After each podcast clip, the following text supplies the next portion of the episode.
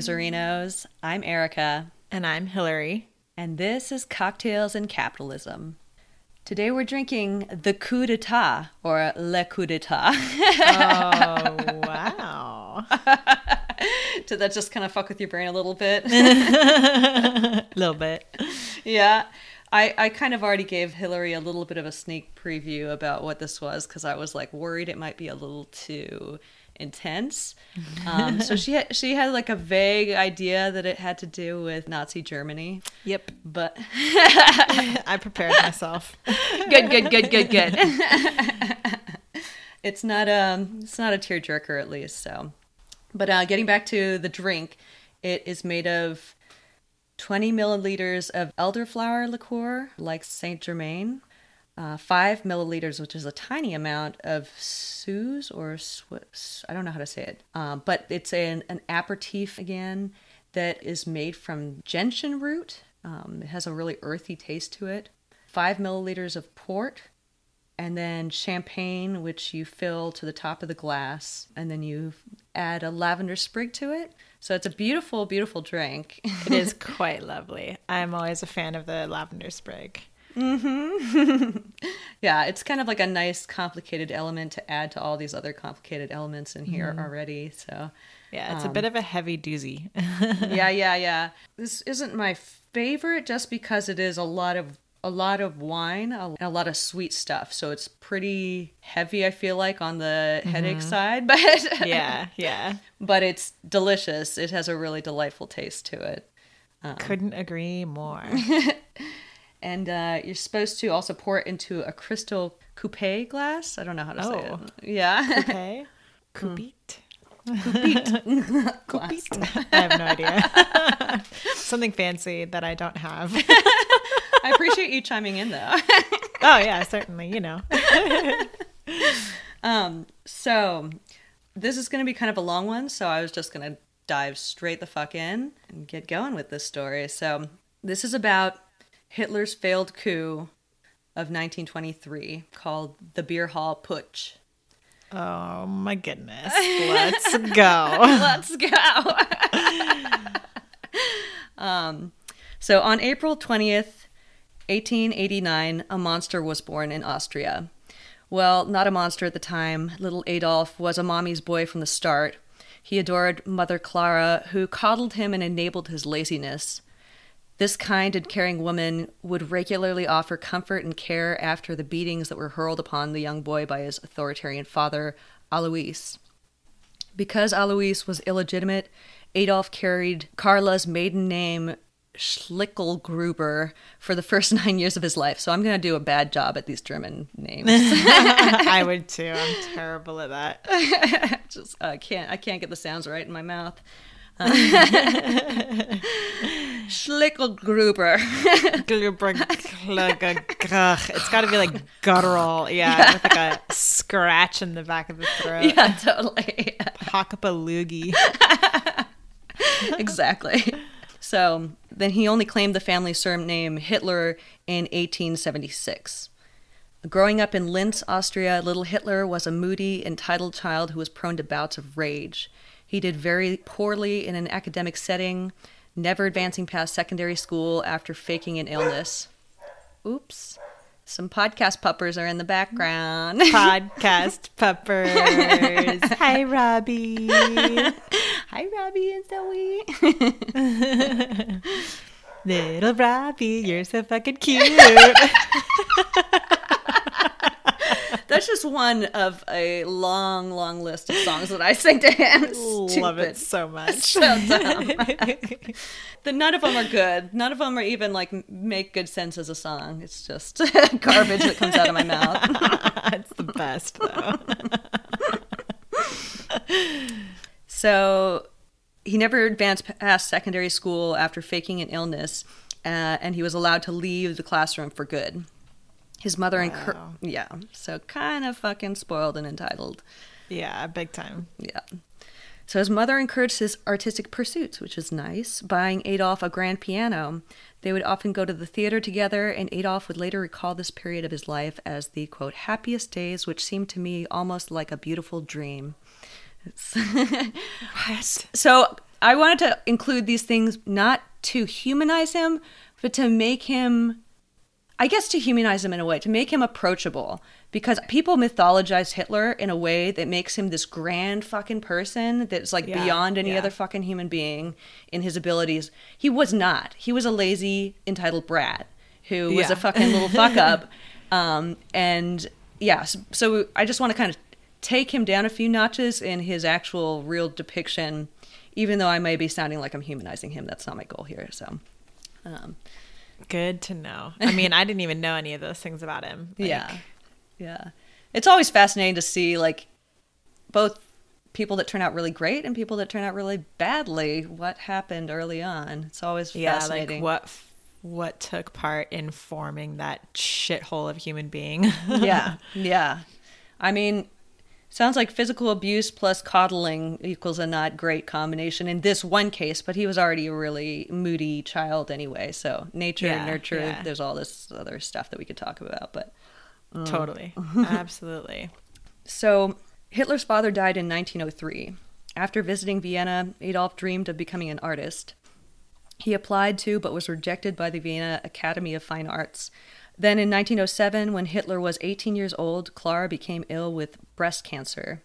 When their Jewish family doctor, Eduard Bloch, informed them of the need for breast removal surgery, Hitler bawled his eyes out. Dr. Bloch would later report that outwardly, his love for his mother was his most striking feature. He wrote, I have never witnessed a closer attachment.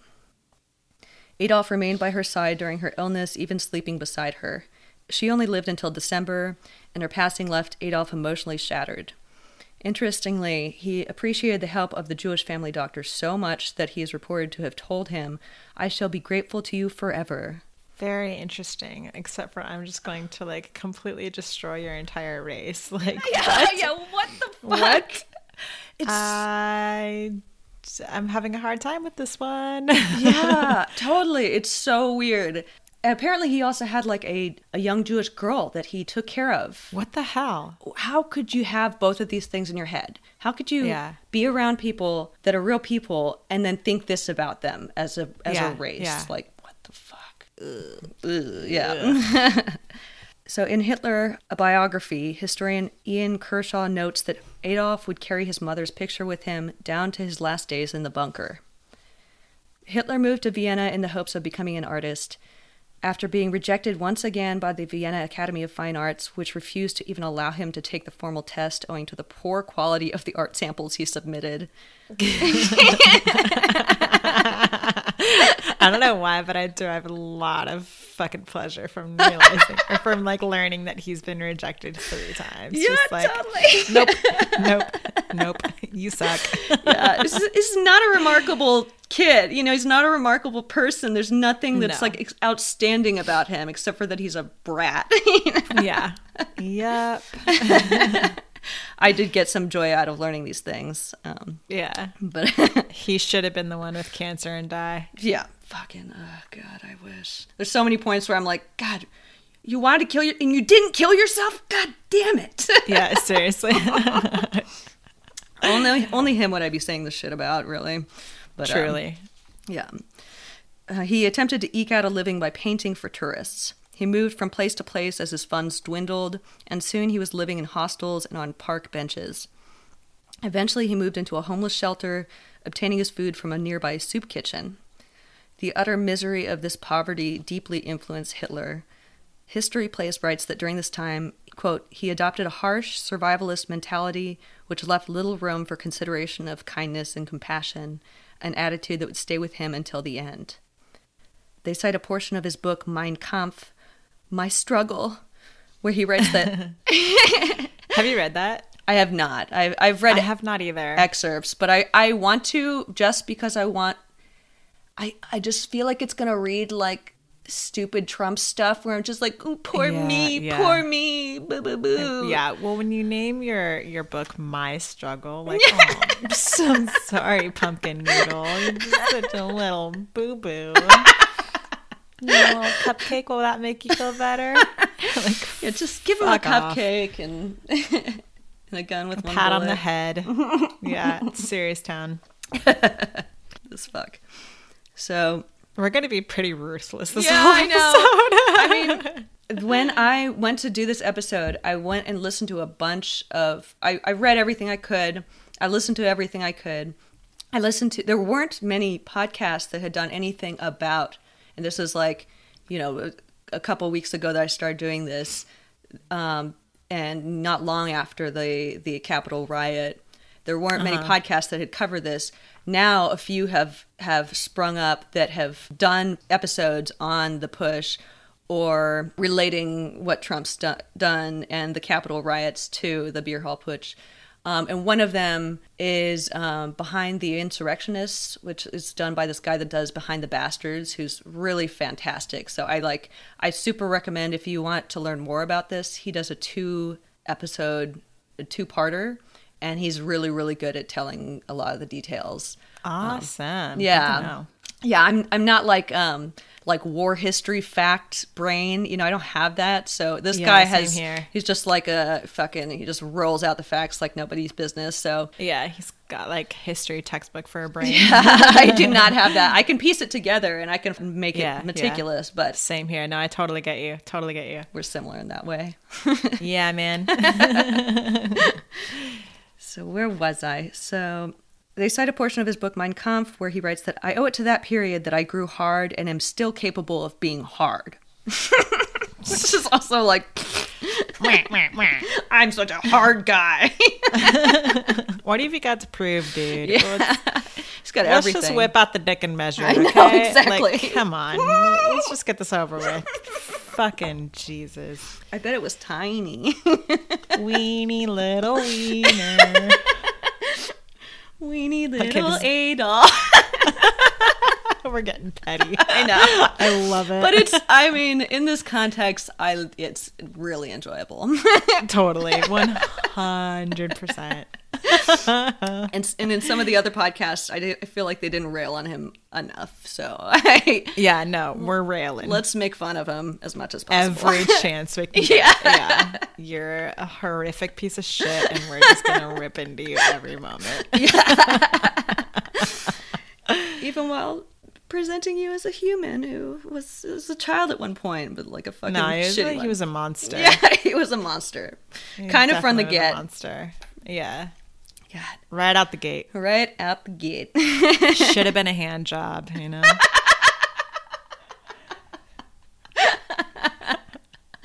totally. Oh my god, Yeah. I wish. Uh, Moving right along. Moving on.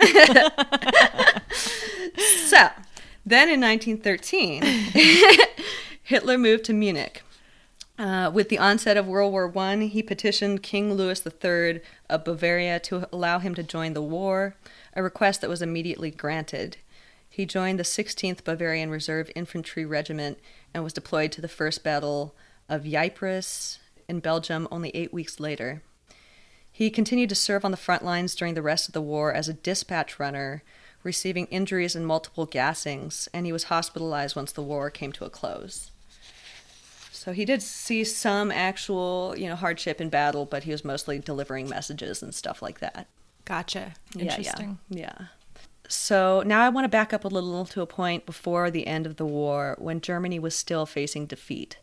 Against all odds, the Navy prepared to attack the British, but the German sailors disobeyed their orders. They revolted on October 29th, and soon after, another sailor revolt called the Kiel Mutiny took place on the 3rd of November. This sparked the German Revolution, also called the November Revolution, which swiftly ended the constitutional monarchy in Germany and forced Emperor Wilhelm II to flee his throne. So, no more monarch- monarchy, it's democracy now. Got it. mm-hmm So, the revolution was inspired by social and democratic ideals, socialist and democratic ideals, and it, it erected a democratic parliamentary system called the Weimar Republic on November 9th, 1918. Um, so, only two days later, on November 11th, 1918, Germany signed an armistice agreement with the Allied powers. Germany, Italy, France, Britain, and Russia signed the Treaty of Versailles, six months later, officially ending the war. This treaty forced Germany to surrender 10% of its landmass and all of its territories abroad. It called for the demilitarization of Germany, limit- limiting their army to 10,000 men and their navy to 36 ships, while banishing their air force completely. Wow, that's wild. Isn't it? It's not that so crazy. I didn't know all those details. That's pretty significant. Yeah, I mean, like you're you feel real crippled at that point, you know, Oh yeah, definitely. in so many ways. Yeah, you have been minimized a significant amount. Yeah, Time yeah. to retreat. And Yeah. it's it's that's rough. Like you identify with a lot of that, especially living through these times when we're having economic hardship and we've spent too much money on wars and you know. This, yeah, totally. I mean, we're it's not nearly as bad. We weren't expending all of our fucking resources completely fighting the rest of Yeah, the yeah. planet. We're not in that state, but yeah, um, but we can identify a little bit with how people were suffering. Mm-hmm. So, in addition, it demanded that Germany accept blame for starting the war and pay huge reparations for the losses that the Allied powers had faced, a move that further crippled the ruined German economy. So, on top of these harsh penalties, the treaty initiated the occupation of the Rhineland by Allied forces, which is a strip of German land bordering on Belgium, Germany, and the Netherlands. So, this move, designed to increase French security, was a huge blow to the pride of the German people and the sovereignty of the nation. So, since this is a podcast about capitalism, I wanted to share a little bit more about the economic situation in Germany at the end of the war. History.com states that the nation's burden of reparations eventually topped 132 billion gold Reichsmarks. I think that's how you say it. Yeah, I think so. Thanks. Good. I hope. the equivalent of some $33 billion. A sum that was so great that no one expected Germany to be able to pay it in full.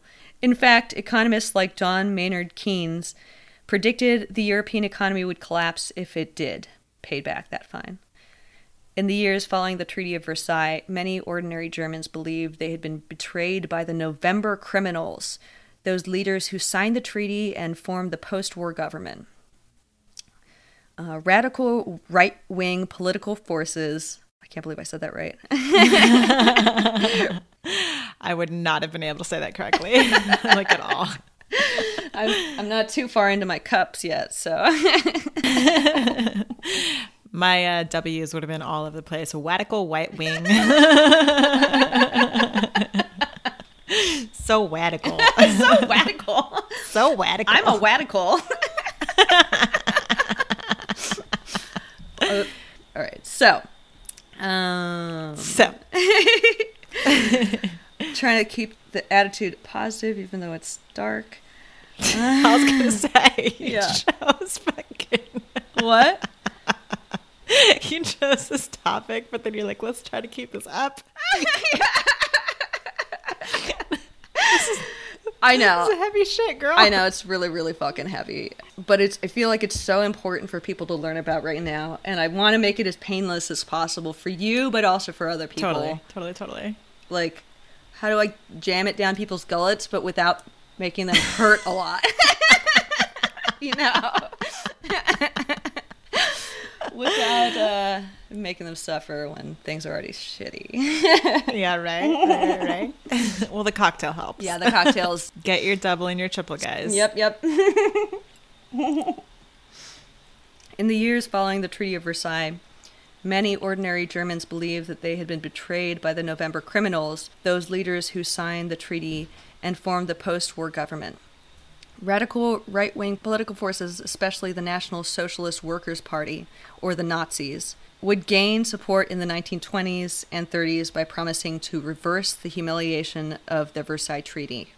Clearly, economic instability was an enormous factor in laying the groundwork for a Nazi takeover. Damn. Mm-hmm. Sound familiar, y'all? Yeah, yeah, yeah, yeah, yeah. Oh, I literally write that in some This this. is literally making that butthole pucker. There might be a lot of that. I'm sorry. okay. All right. Yes. Okay. Yes. Yes. Keep going. I will reassure you in the ways that I can throughout the story about the things that I'm like, we're not that bad. We're not Mm. there. You know, like. I but mean, the comparisons need to be made. I feel like right fucking now. I'm seeing it. Yep. Yep. Yep. Yowza. Yowza, indeed. Like my hands are sweating. Oh like, shit! I'm sorry, I'm sorry, dude. I feel like the fact that I even warned you about this probably made it build up even more. It did. Yeah, Oh. it definitely did. Yeah. I was like, shit! I shouldn't have even said that.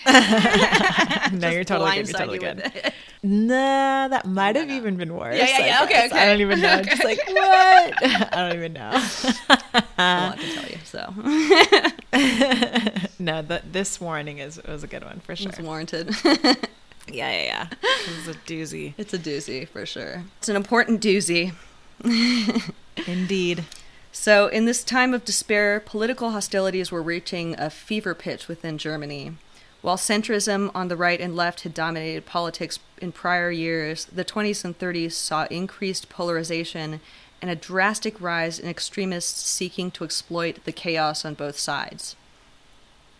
Fear of social upheaval became widespread.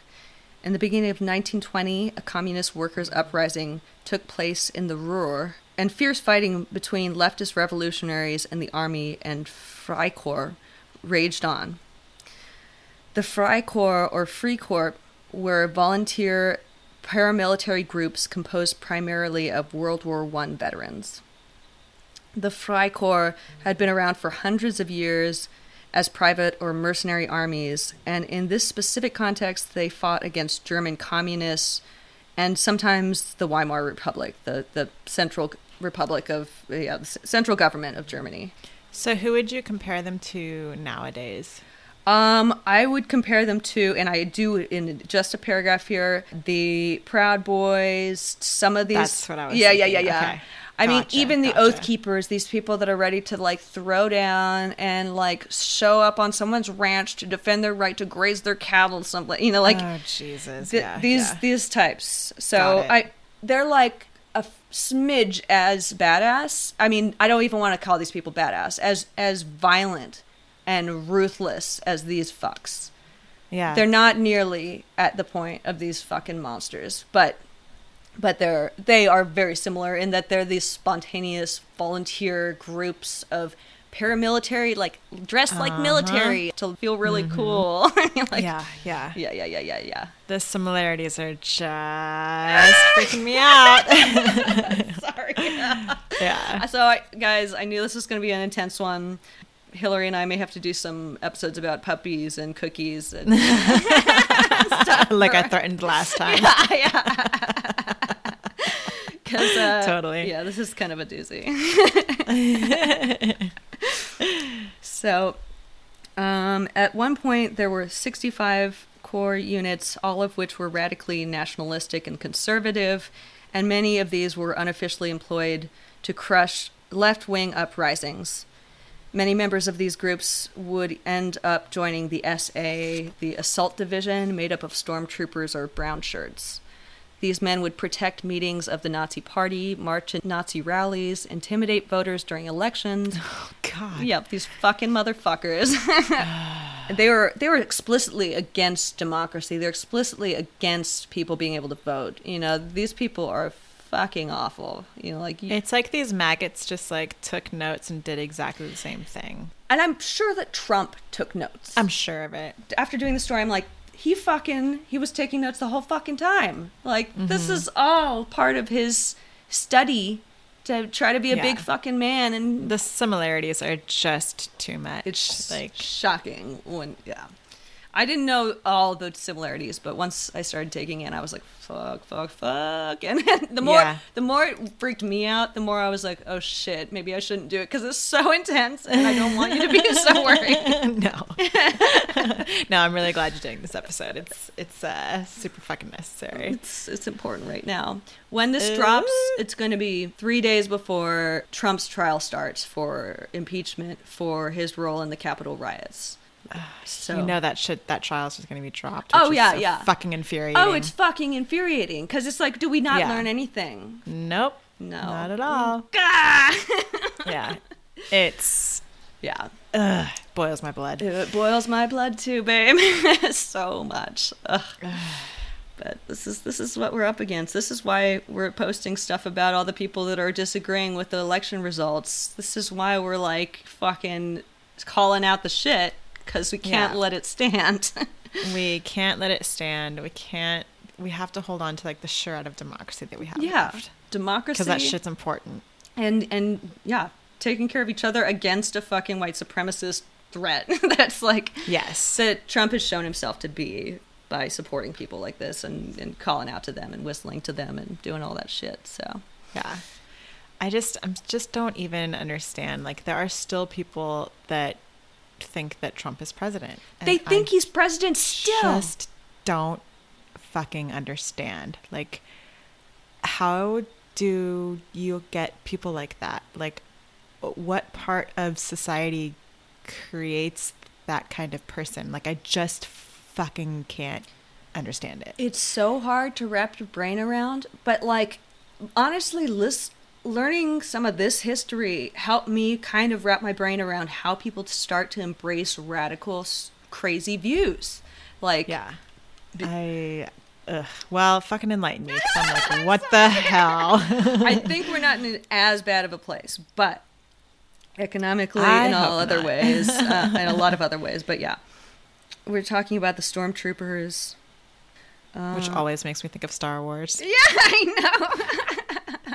My husband and I, we just rewatched the first four, and we're working on, uh, yeah, Mm. wow, nice. Those are yeah, classics. totally. The oldies. We just started on the ones from like the the seventies.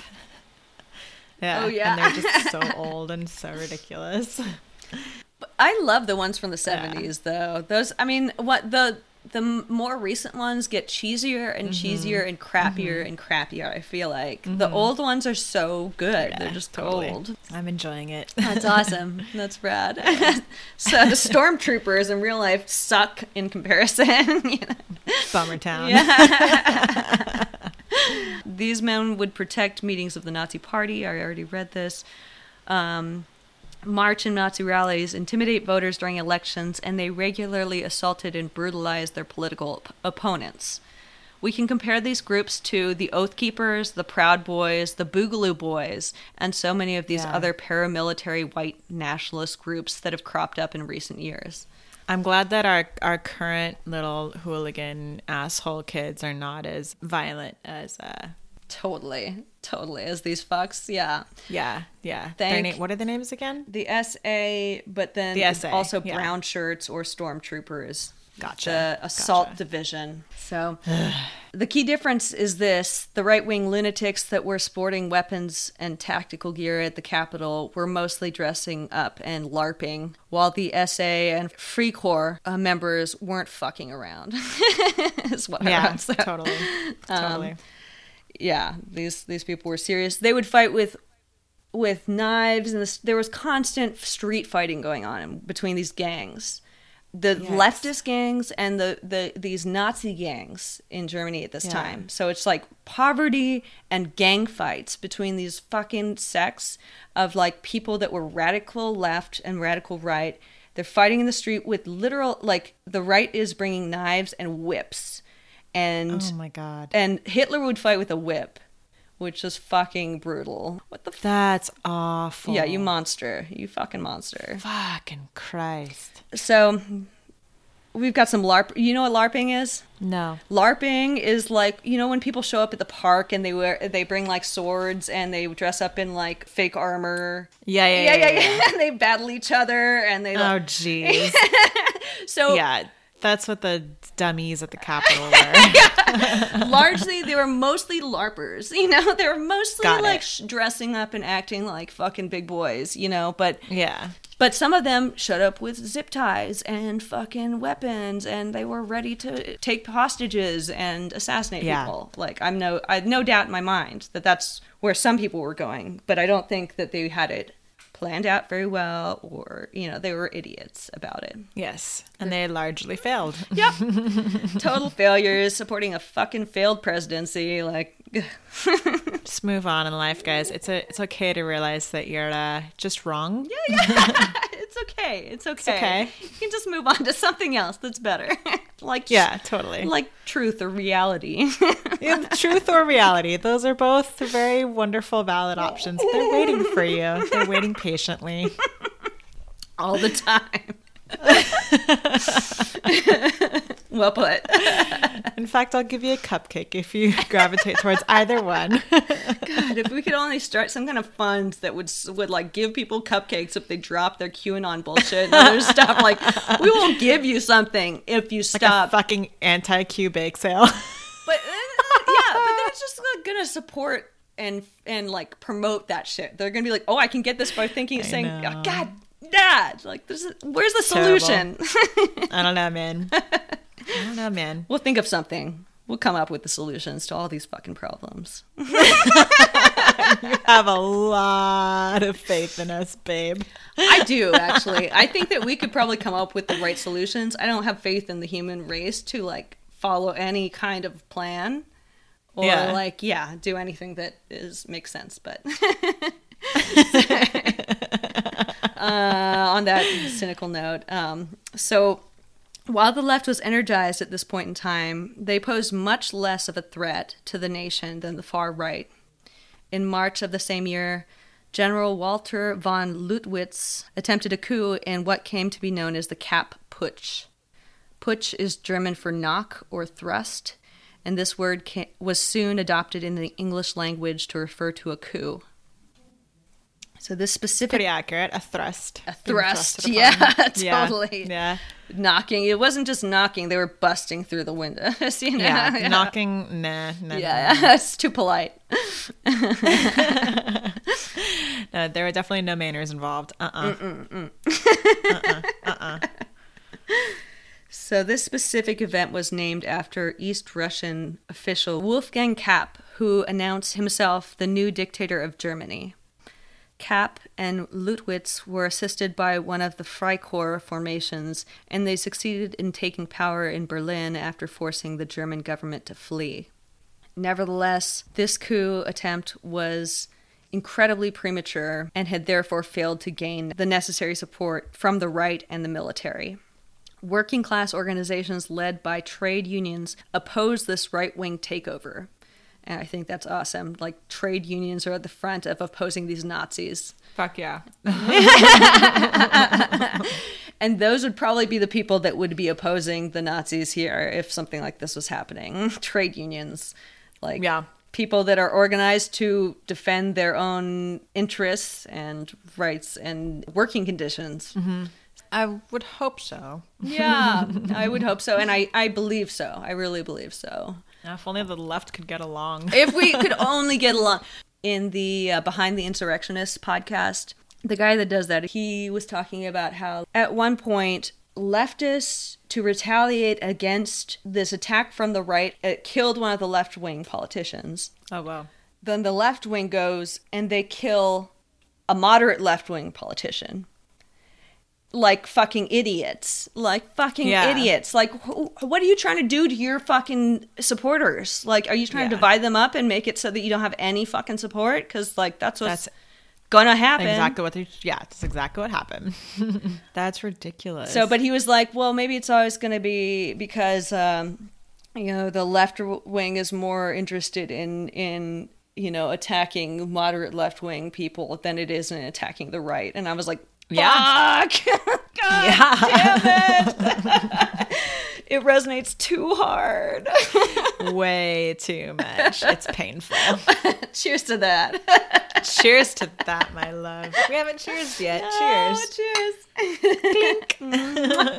Mwah.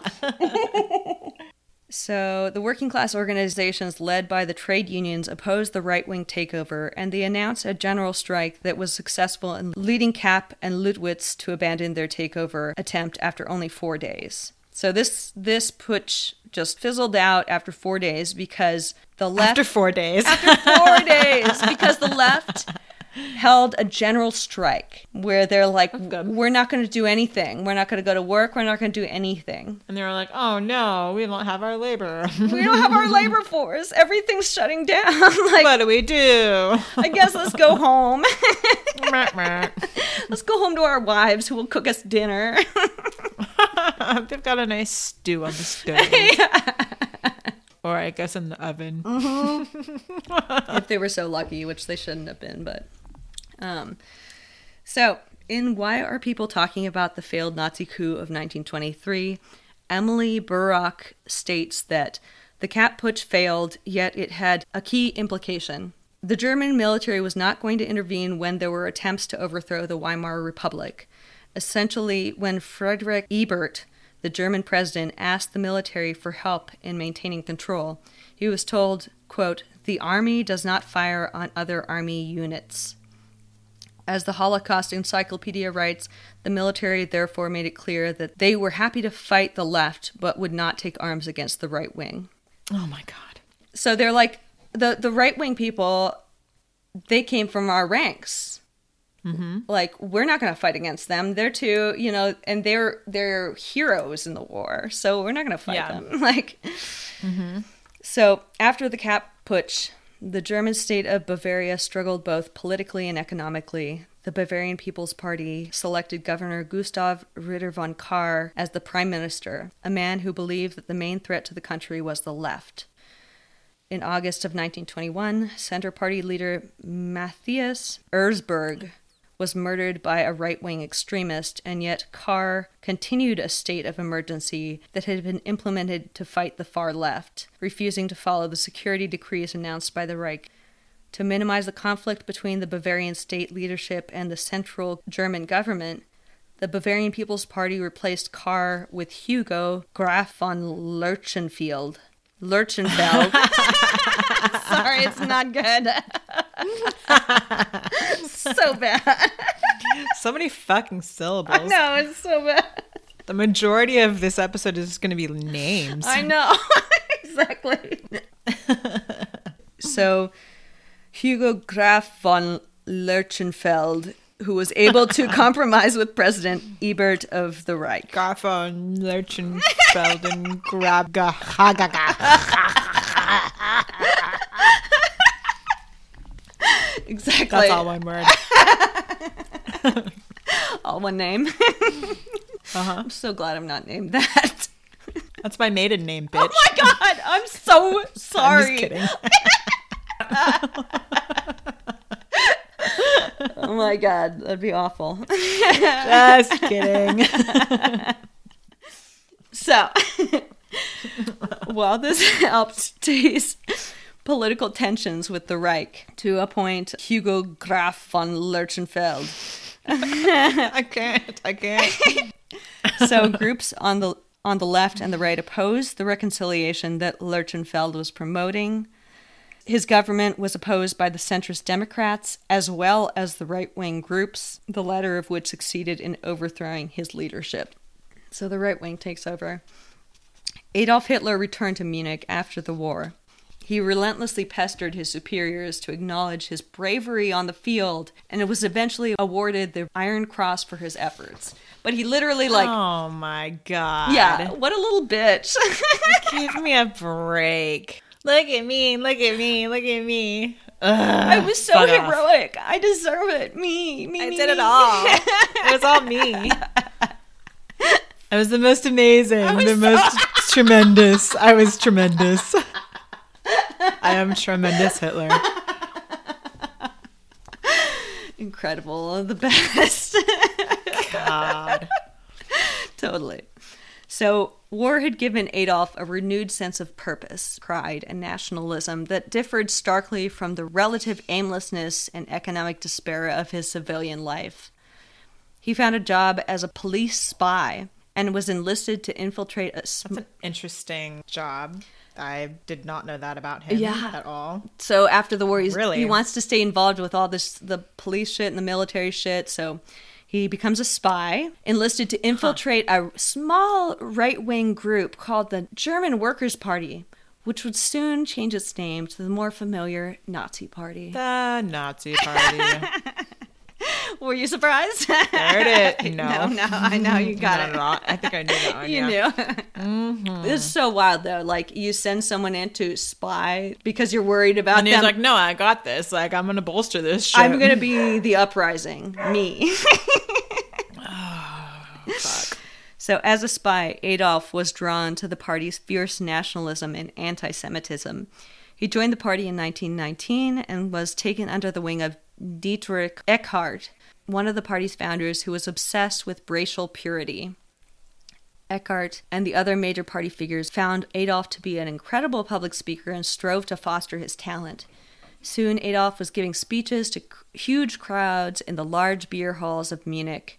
He quickly advanced in the party ranks, and he was officially elected party leader in July of 1921. Was he still working as a police spy? I think he was way past that Or at that point. Yeah, Okay. yeah, he Okay. was now just like the the face of the party instead of Got it. this this yeah drone for the party. Um, and this individual that kind of started off with this infatuation with the perfect race, like who is this guy and where did he get this wacko fucked up idea? I mean, it was it was around for a while. Those are great questions. Dietrich Eckart, um, he was what Hitler referred to as like the spiritual founder of the Nazi Party. Okay. He really was like the kind of like ideological person that was like putting all of these hateful fucking ideas into their base, you know. He I I forget some of his history. He was an, a very interesting character. I believe he was a military figure who then ended up getting really deep into this far right shit. It's fucked up. It's so fucked up. Um, so I want to clear up any confusion you might have about the Nazis identifying as socialists.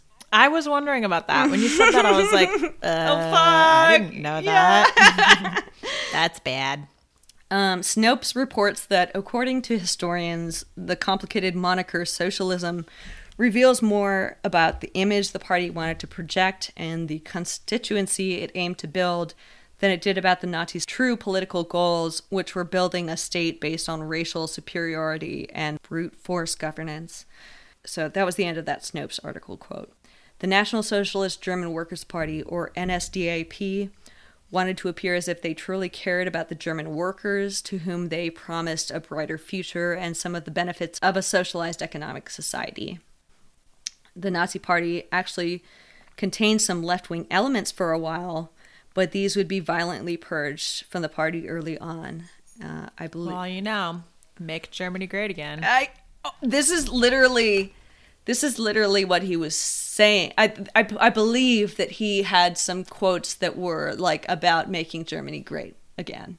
Oh my god. Yeah. So I wanted to quickly interrupt our recording just to do a little fact check. Hitler did say make Germany great again on numerous occasions, but it was not a campaign slogan of his like it was for Trump. Uh, but he did in a speech delivered on February 1940, uh, seven years after he became Chancellor of Germany. He said this in a speech Nationalism and socialism had to be redefined, and they had to be blended into one strong new idea to carry new strength, which would make Germany great again. Okay, back to the recording. So, the left wing Nazi party elements were violently purged early on during the Night of Long Knives. So, the same Snopes article explains that not long after acquiring the reins of power, the Nazis banned the Social Democratic Party, sent its leaders and other leftists identified as threats to the National Socialist program to concentration camps. Ah, fuck. Despite continuing certain Weimar era social welfare programs, the Nazis proceeded to restrict their availability to, quote, racially worthy non Jewish beneficiaries. Jesus. So it's not socialism. This is fucking white supremacy. Yeah. So, in terms of labor, worker strikes were outlawed. You couldn't be in a union and to, on a strike to try to get better conditions. Outlawed. Dude, fuck that. Yeah, That's awful. fuck that. It's this is not socialism. So trade unions were replaced by the party-controlled German labor front, primarily tasked with increasing productivity, not protecting workers. In lieu of the socialist ideal of an egalitarian worker-run state, the National Socialists erected a party-run police state whose governing structure was an anti-democratic, rigidly hierarchical, and militaristic organization. As to the redistribution of wealth, the socialist ideal from each according to his ability to each according to his needs was rejected in favor of a credo more to the order of, quote, take everything that belongs to non Aryans and keep it for the master race. Oh my god. so, so this isn't socialism, guys. no, not at all. complete opposite. And and li- and I literally read that the Nazis wanted to try to appeal to the left by identifying as socialists. They wanted to try to build their following. You can't just call yourself No! socialist. You can't just like, yeah, that's what we are. That's just like that's the name. No, But they were absolutely not. they're operating in a, an environment of communist and socialist uprisings that were legit. So they're just taking they're trying to leech off of those groups and try to get as Yeah. much following as they can people that are just disaffected and, and upset about their economic position in society, you know. Jesus Christ Almighty. That's a level of manipulation that I just can't even fucking Yeah, yeah, handle. yeah, totally. Oh yeah, the manipulation factor is huge, huge. Yeah. Back to the story. As more and more Germans began to lose respect for the liberal democratic leadership of the Weimar Republic, the ranks of the Nazi Party swelled. Runaway inflation had already wiped out the savings of all but the wealthiest members of German society, owing to the harsh penalties of the Versailles Treaty. Then, in January of 1923, Germany's industrial center, the Ruhr, was occupied by French and Belgian troops, something that essentially ignited an unofficial war between the country and its occupying forces. When the German government banned the delivery of reparation payments and ordered resistance to the French and Belgians who were trying to take over the operation of the mines and factories to just kind of compensate themselves for what the Germans were owing them, Gotcha. Okay. the response from the occupying forces was harsh. In addition to arresting and deporting Germans in mass, the French and Belgians erected an economic blockade that cut off exchange between the industrial Ruhr and the rest of the country. This was devastating for the already ruined German economy. The Britannica online encyclopedia explains that the mark fell to 160,000 to the dollar on July 1st, 242 million to the dollar on October 1st, and 4.2 trillion to the dollar on November 20th, 1923. Barter replaced other commercial transactions, food riots broke out, and despair seized hold of large sections of the population. I'm sure there were just people going at each other's throats just to get a fucking bite of food. Oh my god, yeah. That's unreal. If all of your money is worth nothing all of a sudden, mm-hmm. all, you have no money all of a sudden, and so all your That is such an extreme. Like, Yeah. I just can't fucking. he's, he agrees. He totally agrees. My wild animal child. so the heaviest losers were the middle class and pensioners, who saw their savings completely wiped out. Moreover, the real drop in wages hit the working classes hard. When the German leadership gave up the resistance to the occupation, many in Bavaria were furious, and Kahr was appointed as state commissioner with dictatorial powers. Following the orders of Kahr, General Otto von Lossow refused commands from the Reich to suppress the Nazi Party that was growing in power under the leadership of Adolf Hitler. Around this time, Hitler was concocting a plan to take control of the Bavarian state government as the first step towards a revolution that would overthrow the Weimar Republic. He wanted to capitalize on the fame and esteem of General Erich Friedrich Wilhelm Ludendorff, who had played a major part in the World War I victories of 1914. He tried to enlist Ludendorff's support for the planned coup, thinking surely no one would fire on a man who was so widely loved by both the military and the larger public. Ludendorff gave Adolf a tentative yes, though the general doubted Hitler would pull it off. He was kind of just like, this fucking guy is like, doesn't have his pieces together. He doesn't know what he's doing. He's gonna fail. Like he didn't. He was just kind of like, yeah, yeah, yeah, yeah. If you I wish he was right. Yeah. He was exceptionally wrong, though. and he was blindsided when he wasn't right. yeah, so Yeah, he was like, "What? sure what?" so after the World War One, Ludendorff had spent a great deal of energy spreading the conspiracy theory that his forces had been stabbed in the back by the leftist government and the Jews. So I guess we can't really blame social media for uh, Yeah. for starting uh, conspiracy theories. Like they're gonna be there no matter what. Yeah. they're gonna be spread no matter what. That's an interesting point that I didn't think of at all. But like, it's not just these tech sites. Yeah. It's just what these fucks are spreading. It's just these people with their heads so far up their fucking ass, whatever they want to spout. yeah. Ridiculous. After the war, Ludendorff had spent a great deal of energy spreading the conspiracy theory that his forces had been stabbed in the back by the leftist government and the Jews.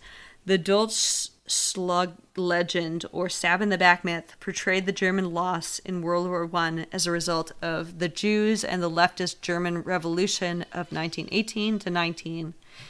Advocates denounced the leadership of Berlin, who had worked to create and sign the Treaty of Versailles, describing these civilians as the November criminals. Hitler despised the November criminals, which tells us that conspiracies played a huge role in Hitler's thinking and his drive to power. Huh. Yeah. uh, yep. it's just too much. It's too much that's. I just can't handle it. the similarities are just really fucking freaking me out, though. Yeah, there's so many of them, dude. So, in a January 9th Washington Post article by Michael Brenner, a professor of history at Ludwig Maximilian University at Munich and at American University at Washington, D.C., Brenner writes that, quote, humiliated by defeat in World War I and plagued by an unprecedented economic crisis, a growing minority resorted to lies and conspiracy theories such as the stab in the back myth which blames scapegoats like the Jews and the socialists rather than the military for losing the war. Does this sound familiar? A little bit. As I'm writing this, I just received a New York Times notification on my phone for an article titled, quote, Trump's campaign to subvert the election, released today, January 31st. It states that hours after the United States voted, the president declared the election a fraud, a lie that unleashed a movement that would shatter democratic norms and upend the peaceful transfer of power. By crafting a false narrative that he had been betrayed by the left, a narrative that persisted despite zero legitimate evidence of voter fraud, Trump has capitalized on the resentment and bitterness of white nationalists in a way that is nearly identical to the strategies of Hitler. Nearly identical or absolutely identical. Absolutely. Like, like I mean, it's the similarities are fucking ridiculous. Fucking ridiculous, and they just Yeah. keep going. I'm almost like, does he have this like weird fucking fantasy to like be Hitler? Like, what the hell? I'm more and more convinced that he does. That's like what he's trying to do. fucking insane. Oh yeah, it's like why how as America, the country that brought that shit to its knees and brought it down, mm-hmm. how can we be the ones promoting this shit and being Yeah. like fucking following this shit? Like, ugh. so, yeah. It's baffling. So I say, uh, cry victim, cry wolf, cry until the hateful idiots take up arms to defend your lies. So on the evening of November 8th, 1923, Hitler believed he had all the pieces in place to launch a coup that would make him the supreme dictator of Germany. Gustav von Kahr, the Bavarian state commissioner, was scheduled to speak at one of the biggest beer halls in Munich, the Burger Braukeller. Is it the beer hall? yeah, exactly. Burger brow killer. I Keller. just see yeah, this. yeah, yeah, yeah. The image in my brain is ridiculous, and like I just see this like hamburglar like shaving off people's eyebrows.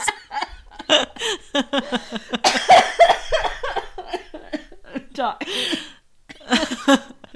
Fucking you weird. killed me. it's totally like that.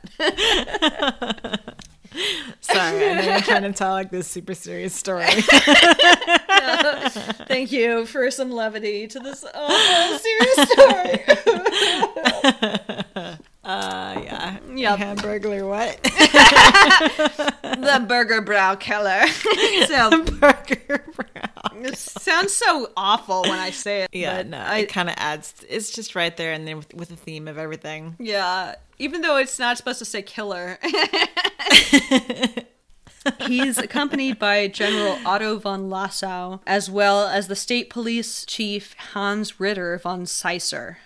These three Bavarian leaders are commonly referred to as the Triumvirate. So at about 8:30, hundreds of stormtroopers surrounded the beer hall, where they were joined by Hitler's personal guard unit. The arrival of his guards signaled the start of the putsch, and so Hitler entered the crowded beer hall. He tried to yell over the din of so many men drinking, but it became clear that no one would hear him. Two shots rang out as Hitler fired his pistol into the ceiling. Jesus. In the moment that followed, he announced the start of a, quote, national revolution. With armed guards all around him, like a bitch, he made his way to the front of the crowd, where he announced that the hall was surrounded by hundreds of men.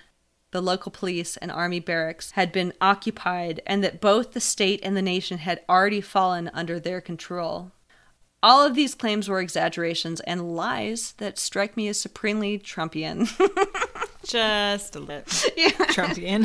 just fucking just say the opposite of what's happening and yeah mm-hmm. and then everyone believes you. yeah hoping that people are just gonna get on board yeah so hitler ordered von Kahr, von Lossow, and von Seisser into a separate room here he demanded their support for the coup while holding them at gunpoint telling This the little pistol.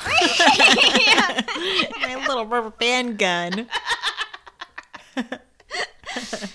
pew pew. pew pew. We start going pew pew. That means it's good it's my favorite part in the episodes pew pew. Pew pew. so he holds them at gunpoint. His little adolf telling the men he had bullets ready for each of them at an impasse in their conversation, Hitler left to address the crowd that was growing more angry and restless in the huge beer hall. This is like a gigantic fucking bar that has so many people inside of this giant room. So he was a little known political figure at this point, and many of the people present didn't take him seriously. Nevertheless, his short speech completely changed the mood of the crowd. He stressed nationalism, German pride, and the spirit of revolution, and within a matter of minutes, the angry crowd was on his side, cheering him on. Oh Jesus. just, ugh. Yeah. I just want to be like yelling against him in that crowd, like, no. Yeah, that. Can you imagine being swept by that mood? you know? Ugh. So, when General Ludendorff arrived, he helped to persuade the triumvirate to back Hitler's plan.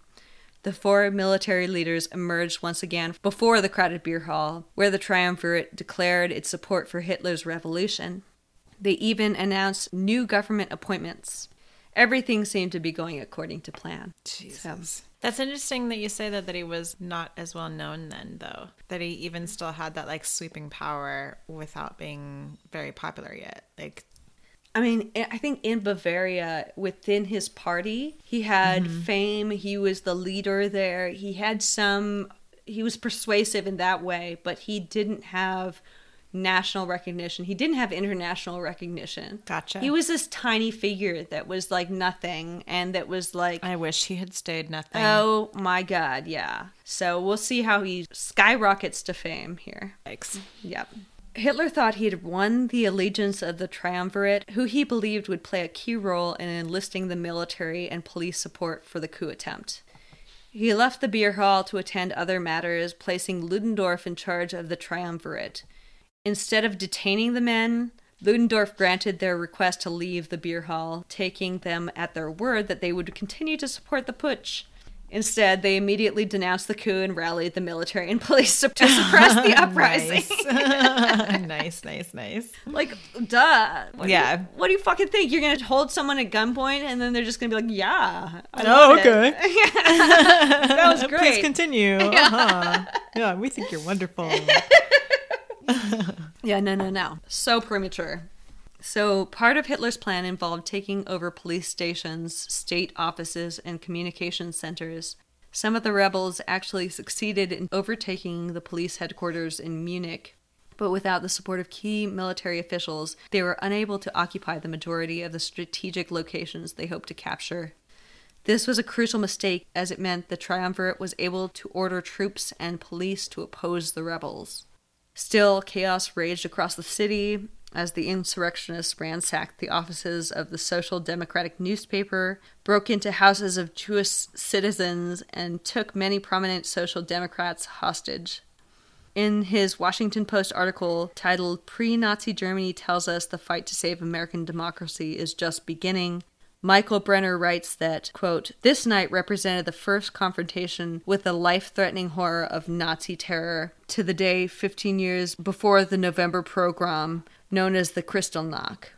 And so, Pogrom is an organized massacre, and Kristallnacht was the night of broken glass when SA paramilitary forces and other citizens destroyed 267 synagogues and 700 Jewish businesses while arresting 30,000 Jewish individuals who were placed in camps. Oh my gosh.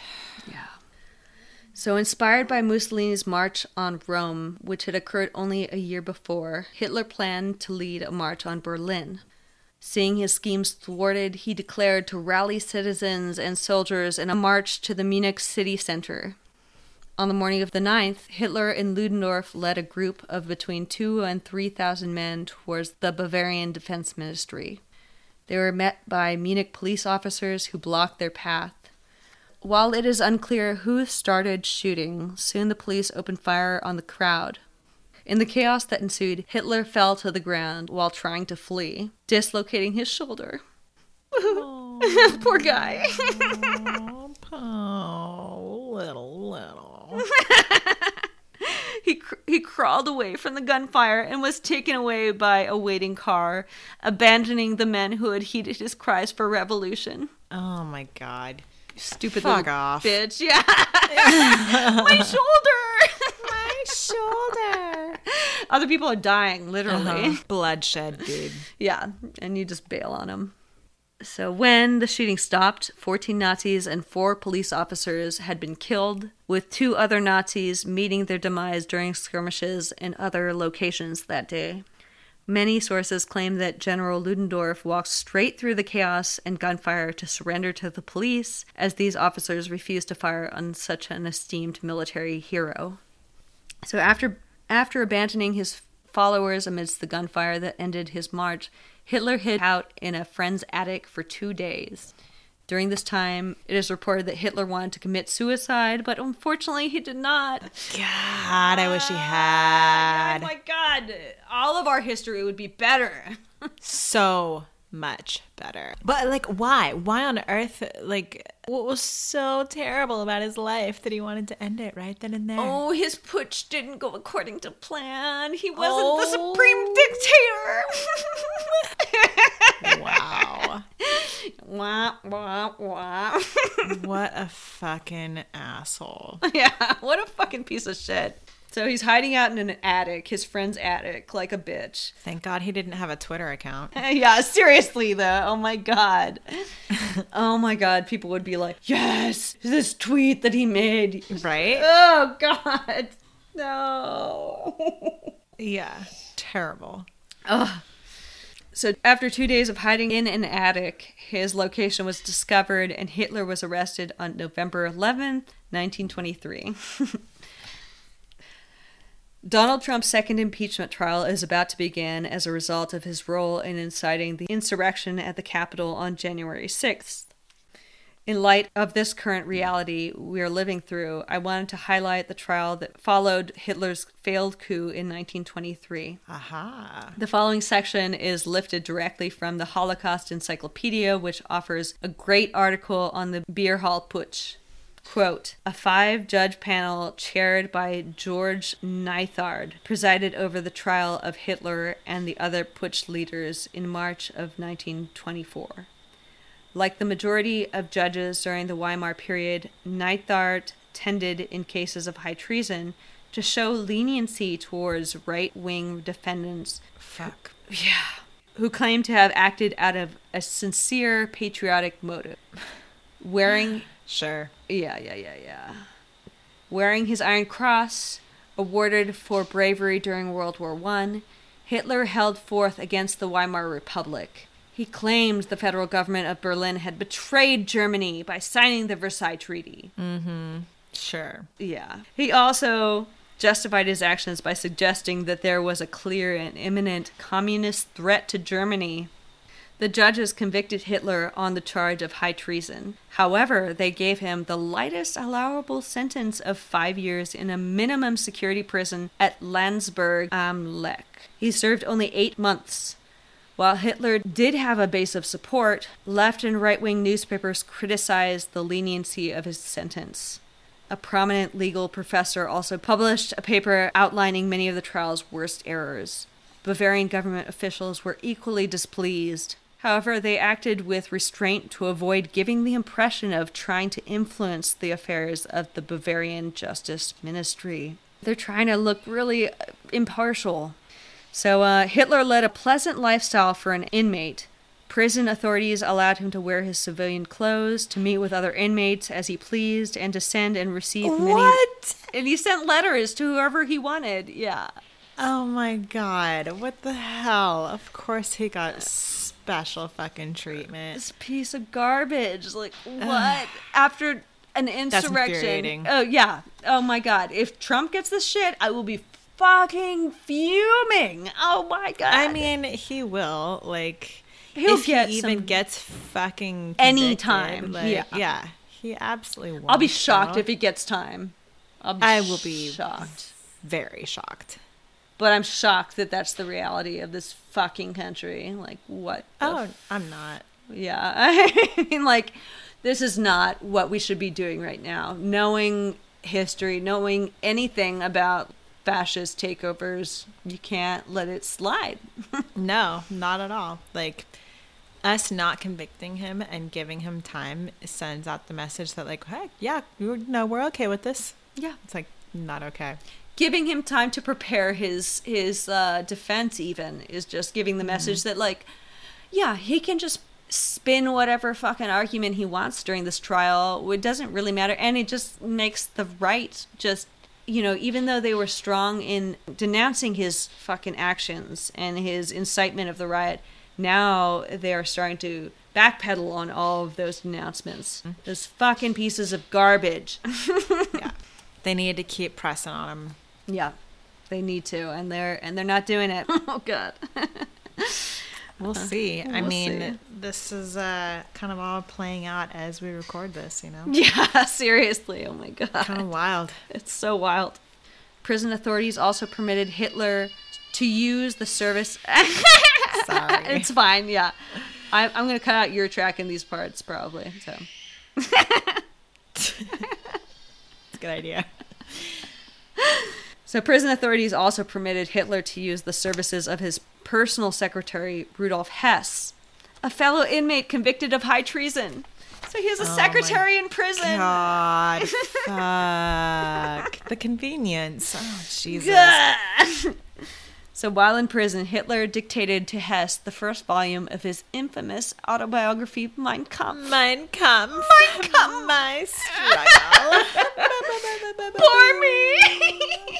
So sad. Get me a tissue. Yeah.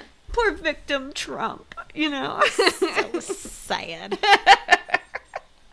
These little bitches that complain about things when they're at the top of the top of the top, you know, like Yeah. go fuck yourself. so many sources described Hitler's trial as a farce and a huge mistake. While he should have been tried in the nation's Supreme Court, the Bavarian state government managed to retain jurisdiction over the case. The court basically slapped Hitler on the wrist while giving him a microphone and a platform to allow him to gain recognition across Germany and the rest of the world. Jesus. This allowed Hitler to redefine and mythologize the putsch as a heroic struggle to save and protect the nation. Oh Jesus. Not only did the Trump. I wonder if that's how Trump is going to try and spin all of it. Like literally just basically use that exact fucking setup. I, that I that is I think literally what he's doing. Like he's he's trying to say that he is protecting the democratic process and everything and that these other Yeah. people have been overturning it and he is their real dict- you know the real leader he's trying to mythologize it in every way that he can and he's trying to back up the people that were storming you know he, even though he tried to denounce a little bit the violence he doesn't really denounce it in any substantial way he's like No. he's like yeah thank you guys i'm uh, i love you guys you guys are great. I love you. Proud Boys. You're i love you so proud boys boogaloo boys you're my favorite You're my favorite. You're just fantastic. You're amazing. you're amazing Best. oath keepers you're the best yeah Can't even do it. I don't even know. Like so bad talking like him is so painful. It takes so much effort. It's like way too much of my brain power. I'm like not even gonna try. No. totally. Piece of shit. Piece of shit. so, um, not only did the trial skyrocket Adolf to fame, but it gave him a venue for airing his erroneous grievances about the Treaty of Versailles and the November criminals, giving further credence to these ridiculous conspiracy theories while drumming up fears about communists and the left. So, It's just too much alike. I know. He wants to do that, but you know what? No one's going to let him talk in his trials because he's a fucking buffoon. they don't trust him. and his lawyer just quit on him. So again and again and again. yes. So good luck with that child, dude. Seriously, I love the news that keeps coming in about more lawyers quitting. Like, yeah, it's fantastic. oh my god, can you imagine being a lawyer and trying to like legally defend this human being? No, like, it's Never. impossible. never, never, never, never, never, never. No, Trump should have to stand there all by his fucking lonesome, all by himself. part of me wants that part of me fears that like nothing else because if he was able to go up in front of these people and say the election was bullshit all these things are bullshit all these lies just perpetuate more of the lies he wants to just go in there and make a different argument Yeah, I don't really know how that would go down. i have no idea know. i have no idea but like I have no idea. i feel like he would just be eaten alive if he was defending himself as a lawyer like I know, and that's Yeah. kind of why I want Oh, I him want to just yeah, I want him to just like fucking flail about in a complete and horrible struggle of just like being a complete Totally. useless idiot. I think it would be awesome. it would be so but I mean, but honestly, truly, I don't know how that would go down. Like, I don't know. i honestly Interesting, uh, interesting uh, thought experiment there. Yeah.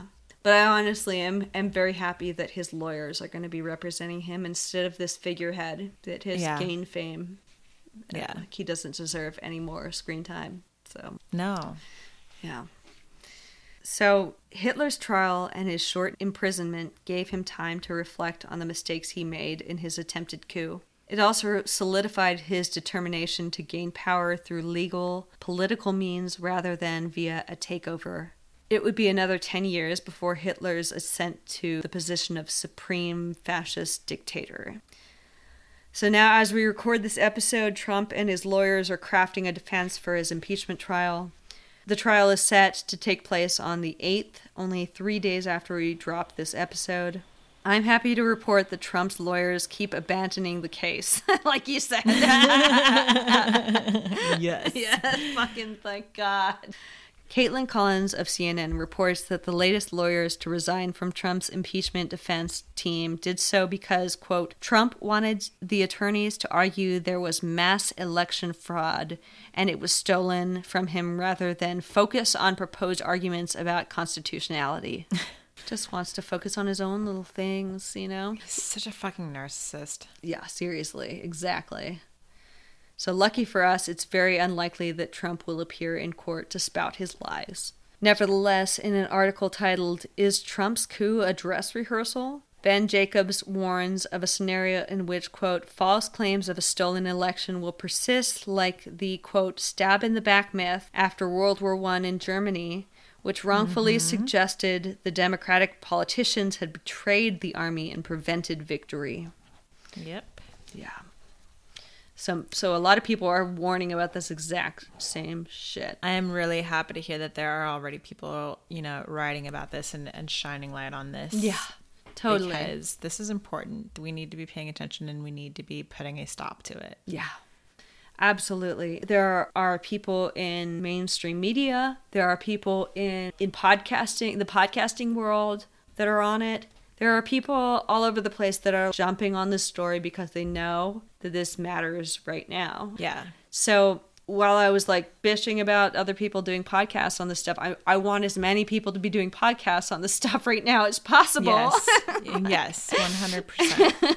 Just so that we understand the context that we're living through and and how it is completely a replication in some ways of other things that we've already lived through. So it's also important to note that Trump didn't give birth to American fascism. He simply took advantage of and further inflamed political and racial tensions that had existed well before his presidency. Politics editor at Vogue magazine, Lucy Diavolo, writes an op ed in which she states that, quote, Trump has emboldened an existing fascist movement. Mm-hmm. So later in the article, she states that, quote, President Trump is the leader of a national fascist movement. Many of those in the Capitol apparently came from a rally the president hosted near the White House earlier that day. It is difficult to imagine a more textbook definition of fascism than a deceitful, delusional authoritarian agitating his forces outside his palace, goading them into attacking the execution of a democratic process. And we can't forget the stain of Trump's fascism has bled into the fabric of the Republican Party. Senator Josh Hawley of Missouri was photographed raising his fist in solidarity with the protesters before the event turned deadly. yeah, that motherfucker.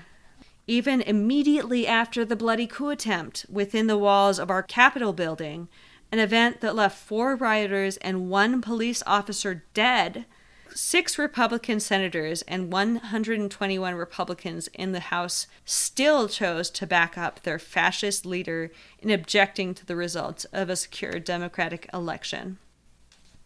Lucy Diavolo of Teen Vogue writes that this broad support for Trump's lies is, quote, as sure a sign as any that fascism was operating on both sides of the January 6th insurrection.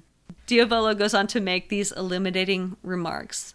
Through eloquent speeches, prominent members of the GOP were prepared to carry out a futile attempt at a parliamentary coup yesterday before they were interrupted by the other coup attempt in the building. Huh. End quote. This other coup attempt is something we should all be watching very closely. So, like, all of the Republicans that were like disagreeing with the Democratic results of the election, that was a coup attempt. You know, it wasn't violent like the coup attempt that we saw at the Capitol, but it was backup from the actual establishment on the right. Yeah. for it this. was a different kind of coup. Yeah, it was basically. was like really different kind. Absolutely. Mm-hmm. Yeah, so I think that's something that we should be thinking about a lot going forward. Just who is has been involved in this outside of Trump. You know, who is backing up Trump? Who is backing up Trump and then also hold them accountable too. Oh, like oh fuck yeah. We can't- democracy needs to be fought for at every measure. Yeah. We need to have representation in our government unless you want to just be represented by a dictator. We can't have that. Which is unfortunately what some people want, and I just don't fucking understand. I that. don't get Like, it either. I don't get it. Because It's you're like a awful. kid and you want a fucking parent that's gonna just dictate whatever the fuck is gonna happen. Like, what do you? I, I don't. I don't get it. You know. I don't get it either.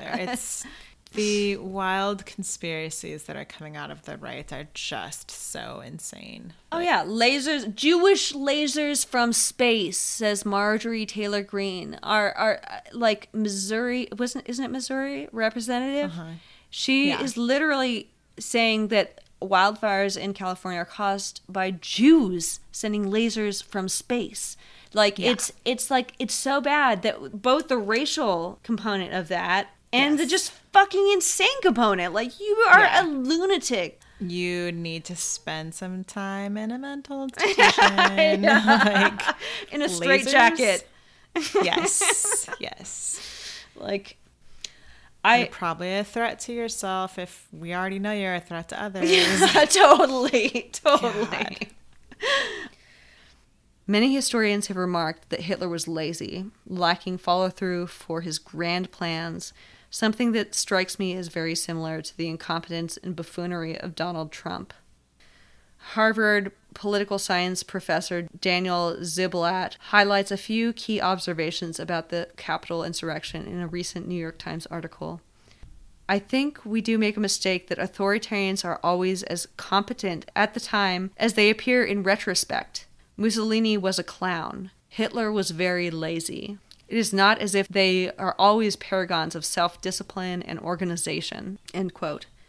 He describes the Capitol riot as, quote, a somewhat serious effort to steal this election, end quote.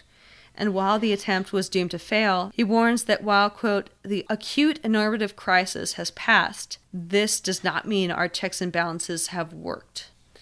In a January 12th Vanity Fair article, Nina Khrushcheva writes that Trump's neo fascist America was able to rise up because people were too busy sharing his, quote, alternative facts on social media, gradually losing their remaining capacity to distinguish between lived reality and its virtual Hollywoodish shadow. Mm-hmm. She goes on to state that, quote, his millions of supporters live in the realm of might and fight that he constructed for them. Refusing to recognize Biden's victory, they will not be pacified by soothing speeches about America's moving on without holding the guilty to account, and with members of their own party, the GOP, leading the way. End quote. The question is what will the leaders and followers of American fascism do next? Will they continue to follow Trump? Or will they seek out another authoritarian figure to lead the fight? That's a really good question. Against the left. That's my question. Really good question. That's what I'm thinking about right now. I have two sentences to end. Do you want to dive into it after? Okay. I want to end with another piece of wisdom from Daniel Ziblatt, who co authored How Democracies Die. He stresses that the future of Trump's fascist movement, quote, really hinges on political elites telling the history in a way that teaches future generations that this was a travesty or a mistake. That's all. I mean, just to kind of straight out of the door, piggyback off of that, that's why this trial needs to happen and then that's why mm-hmm. there needs to be some it needs to be taken seriously yeah. and he needs to face some major ramifications yeah yes fuck yeah Absolutely, dude. That's something that I like. I came away from this story thinking if we just bail on this this impeachment push, we are fucking up so hardcore. you know? Yes we need to make it so that well, he not only never that, take like, power. Yes. Well, and we so if we do impeach him, like he can't run again in 2024. Yeah.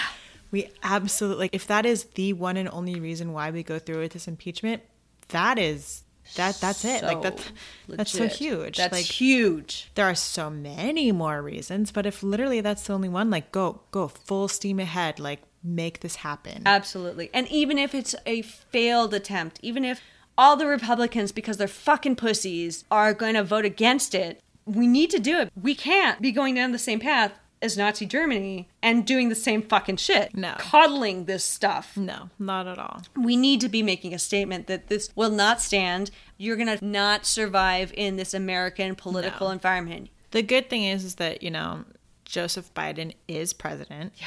And he has the power to send the National Guard to take shit down. Like, yeah. yeah, if Trump or any of his, you know, pansy ass little followers were to try to do anything, you know, yeah, another coup or whatever, another uh, some sort of attack, like We've it's not Trump power. in power. Yeah, it's not Trump in power. We now have Biden in power. So there's that. And thank God that people voted, you know? Yeah. Because if we didn't just even use our democratic powers, mm-hmm think of how we would be just bent over a barrel by Trump yep, right now. Yep. This fucking fascist. Yep. Thank God it's not our reality. yeah. I feel like the Republican Party just got like really rocked. Oh yeah. Like there's like there's a lot of fucking idiot assholes like totally all for Trump and and all of their maggot supporters and all that crap. But there's a lot that aren't. Yeah, I know. So we'll kind of see how that unfolds in the next couple of years. I'm so curious about those people that are like uh-huh. that are Republicans for like they they think that this is fiscally responsible. They think that this is right. You know, like yeah. they they for whatever reasons they've aligned with the Republican Party still like I think those people are out there, but like you can't make a deal with the devil. no, you can't. I yeah, I I just I just will never understand. I don't know. How it slipped into this? But like, there's just so many things wrong with that fucking party. Like, ah. And they're going, they're, and like Fox News right now, they're doubling down on the, the conspiracy shit.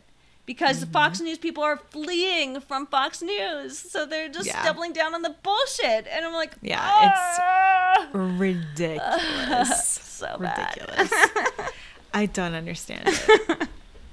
Well, um, after all this rage, I did nine solid pages, single well space. done, my love. Well done. You presented that in such a complete and thorough manner. Oh, I really thanks.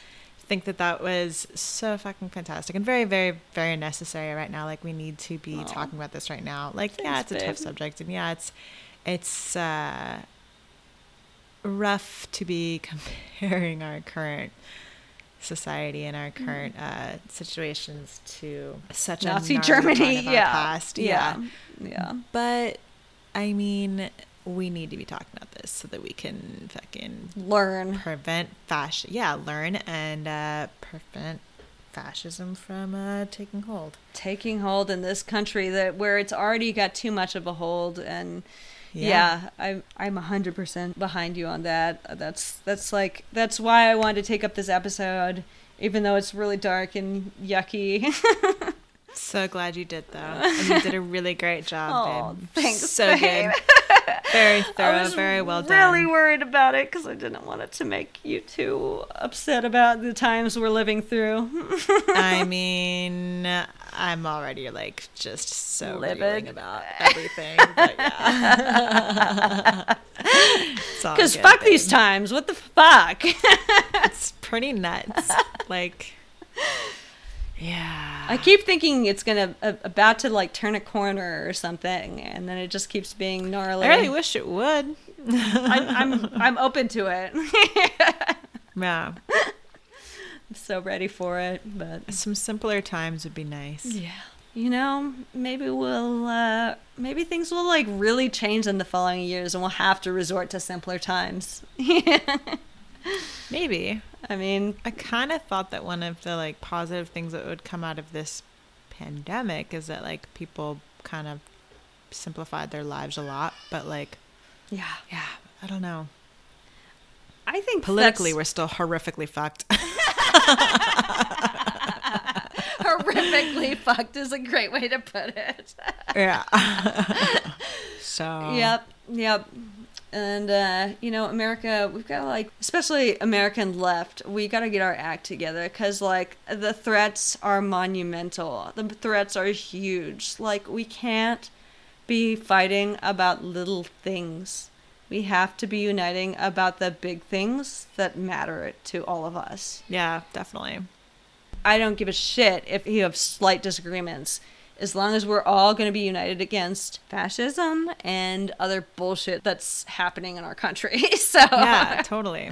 I get really disheartened by all of the just the splintering on the left that I see. Divisive. It's the divisive splintering. Yeah. Yeah. it's just I mean, one person will argue one thing and then another person will argue the next and it's literally they're saying the same thing yeah. except for one person said running and the other one said walking really yeah, fast. It's just like yeah, I know. what? Like oh, yeah. you're saying the same thing. You're fighting for the same thing. Like, come on. If you don't want people to be in poverty and dying, you Yes. know, if you don't want people to be struggling, Yeah. like, we, we care about the same stuff, you know? and, uh, yeah, I, I think that the whole like, well, you know, I care about it more. Uh, no, go fuck yourself. no. go fuck yourself.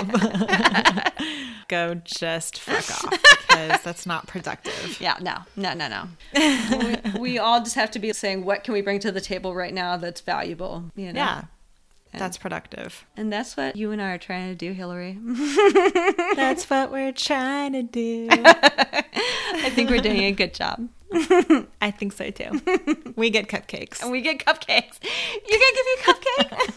I'll give you a cupcake. You want a little cupcake? Yay! You want chocolate or vanilla? chocolate. Okay. so chocolate. Do you want chocolate or vanilla icing? oh shit, chocolate again. dark, dark, dark. Do it. Well, uh, on that note, I feel like we should sign off maybe. Yeah, you've got your baby there and my, all my this. boy screaming in the background. Yeah, yeah, yeah. Always. and I'm about to pee my pants, so. Oh. uh, Ooh. I'm gonna drag this out now. So Oh, you're like what? doing the pee pee dance. Yeah. Yeah, man. I see you, fucking squirming. hag. Oh man. Do you have to pee, Erica? no, not at all. like literally like rubbing your knees together? Like what's going on over there? Oh no. Goodness, are you having a hard time? a little bit. Oh, Fucking bitch. So so do we want to say our, our closing bit or do we wanna maybe talk a little bit more about this uh, failed coup that's gonna There's no wealth but life. I did it. She just force it. you forced Cut it. that shit off. Cut that shit. You cut that shit. I don't know. I still have more to say. Oh, really? Okay, tell me. Tell me. There's no wealth but life. It's so true. It's so true.